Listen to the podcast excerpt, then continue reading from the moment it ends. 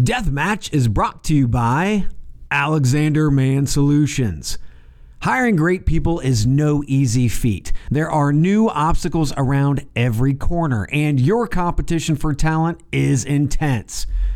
Together, we need to be bold in our approach to tackling these challenges.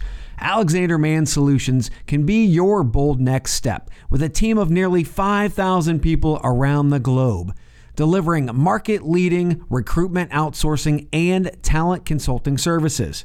And in early 2020, Alexander Mann Solutions will unveil an exciting new digital solution that will disrupt how you connect with job seekers and hire the best fit candidates. Now is the time to create purpose built solutions focused on solving your unique challenges when it comes to engaging and hiring the people your business depends on. To learn more about how Alexander Mann Solutions is working with talent acquisition professionals around the globe, visit alexandermannsolutions.com.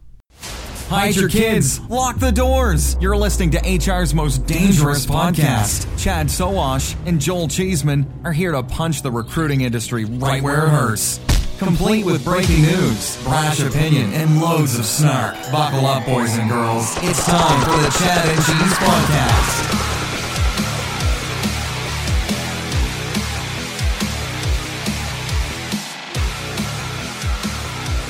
Welcome to Deathmatch North America 2019, part two of four. This Chad and Cheese Deathmatch episode features a contestant all the way from France, David Bernard, CEO and founder of Assess First. Deathmatch took place at TA Tech on September 26, 2019, in Austin, Texas, with a room full of TA Tech practitioners. The bar was open, as usual. Chad and Cheese, snark was flying, and the judges were ready to light contestants up. Enjoy. Uh, if you've not been to a TA Tech event before, you are in for a memorable treat. Uh, you're not here to see me, so without further ado, let me introduce podcasters extraordinaire Chad and Cheese. Raise that drink, everybody. So, thanks first and foremost. Thanks, Peter and TA Tech, for making sure that we had alcohol in the morning because a lot of us got in late. Uh, we need that. Yeah, keep the party going. So, death match. Who's seen a death match before? This is our third death match. There we go. So, you know, that's why you're here, right? Deathmatch, really a variation of Firing Squad. Uh, this is more the on-stage live version. So obviously, for listeners of the podcast, uh, check out Firing Squad. But every single one of these pitches today. Without further ado, today we have four startups. They will have two minutes to pitch. After those two minutes, we have a stunning panel of judges, who includes Cindy Sanye from Talroo, Quincy Valencia from Alexander Mann Solutions. Woohoo! Give it up. And Robert Ruff. Sovereign. Sovereign Technologies, everybody. All amazing YouTube sponsors, and we music. love them. We're ready. Oh, wait a minute. We got we got to let this music start. My milkshake brings all the boys. There we go. We have David Bernard from Assess First. There he is. There it is. Work it. Work it. All right. Yes. No, I did pick the music for him. Are you ready? Okay, so we all agree on the fact that using assessment for hiring is a good idea because it helps you see who your candidates really are as a human being uh, far beyond their resume or their past experiences. But the problem is that most recruiters use it the wrong way. They use it just as a descriptive tool. It means that usually they ask the candidate to fill in their questionnaires, and after that, they just end up with a description, simple description of their behaviors or their motivations, their personality, things like that. But in the end, does it really help them take better decisions? Not really. That's precisely the reason why we created Assess First. Um, and when they use our AI uh, powered predictive platform, what they can do is that they can start by identifying, by discovering the type of profile they have to look after. And for that, they just have to invite their current employee. They fill in the Assess First profile. And after that, very important, they rate them on two key factors the performance they deliver on the job, but also the quality of their attitude. Doing that, we create predictive models so our algorithm take care of uh, everything. And it has been demonstrated numerous times that every time our candidate, our client, sorry, uh, they use those predictive model to hire their new employee, they recruit people who are going to perform better, faster, but also who can stay longer on the job, all while being happy and fully engaged.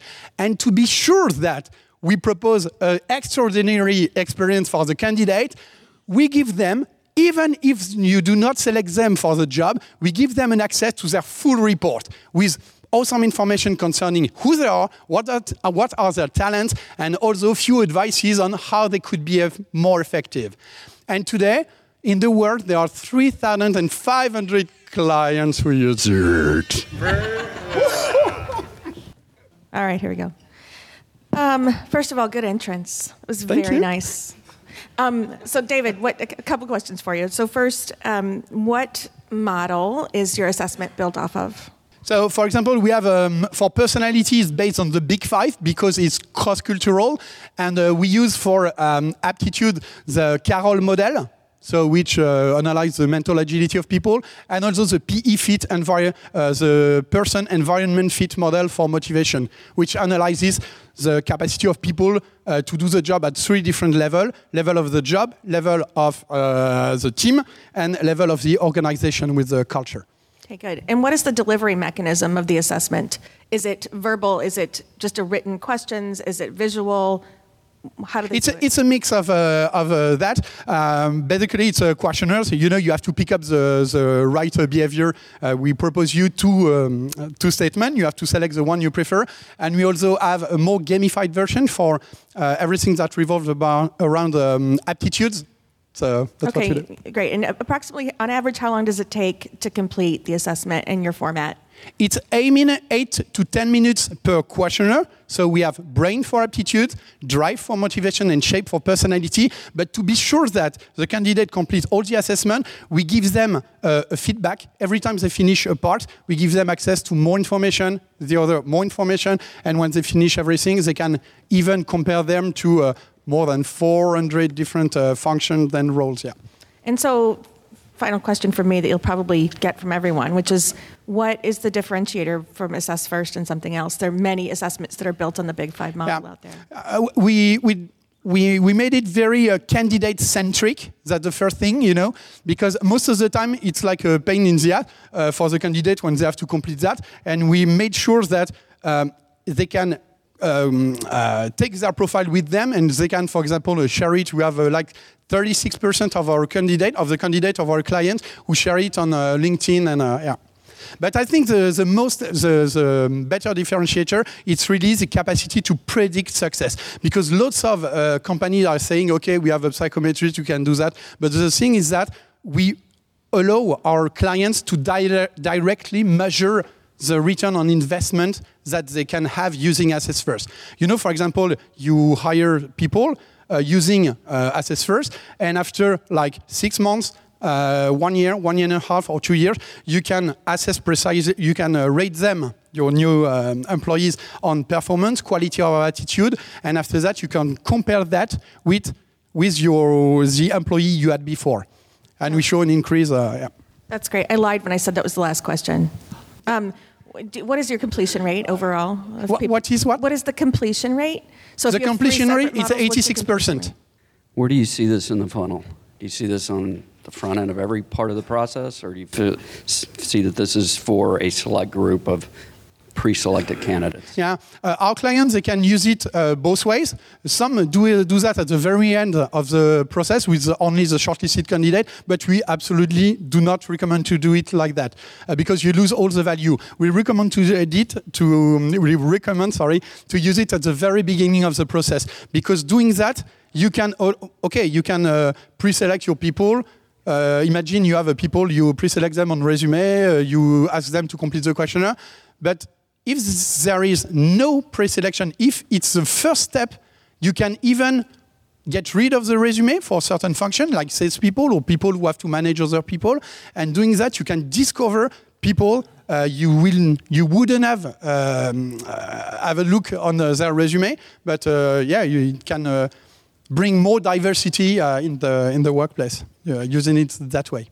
So I'm a big believer in this kind of thing, okay. uh, using subjective information that's somewhat objective. In other words, attribute-oriented information. But what confuses me is that it's always seemed to me that attributes are something that you can't really change. These are things that you're born with, aptitudes, excuse me, I shouldn't say attributes. Um, but you were saying that you will give people recommendations on how they can yeah. improve. So if I'm an introvert or I'm an extrovert, mm. I don't really want to change. I want to continue to be me. What I want your thing to do is slot me in the most appropriate job in that company and not view it as pass fail. So I'm making a big leap here that you're kind of in the pass fail realm. Tell me I'm wrong.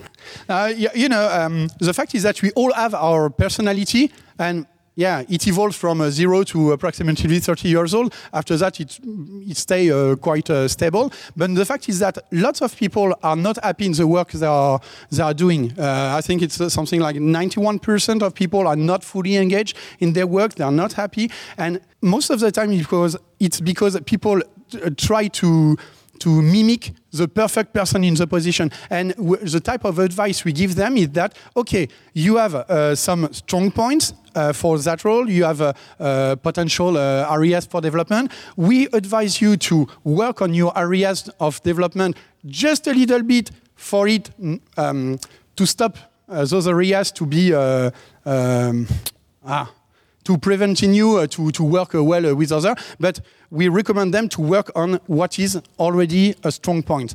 You're a pretty well established brand in Europe, particularly in yeah. France. Uh, by your accent, I'm sure everyone could have guessed that. um, but U.S. is a much different market. Uh, it's the largest market in the world. What is your plan to conquer America? Our plan first, it was to, to make small um, cultural adaptation. And we saw that also the way we have to, uh, because you know, human beings are all the same across the planet. Of course, there are cultural differences, but we all want the same thing. We all want to be in a job that is fulfilling for us, in uh, which we can be, uh, uh yeah, we can perform, we can express our talent, express who we are, because we just have one life. So it would be uh, dumb to, to, yeah, to not to do that. And so the product is basically the, the same, but you know, for example, we saw that um, US US customer they are more attentive to the ROI part, you know, because in France, for example, uh, most of the clients they use it just as another tool uh, things like that, just to have info, to add some more information. But uh, yeah, we have to be uh, very concise when we present the product and everything. So talk to me about sales, marketing, and partnership strategies. Yeah.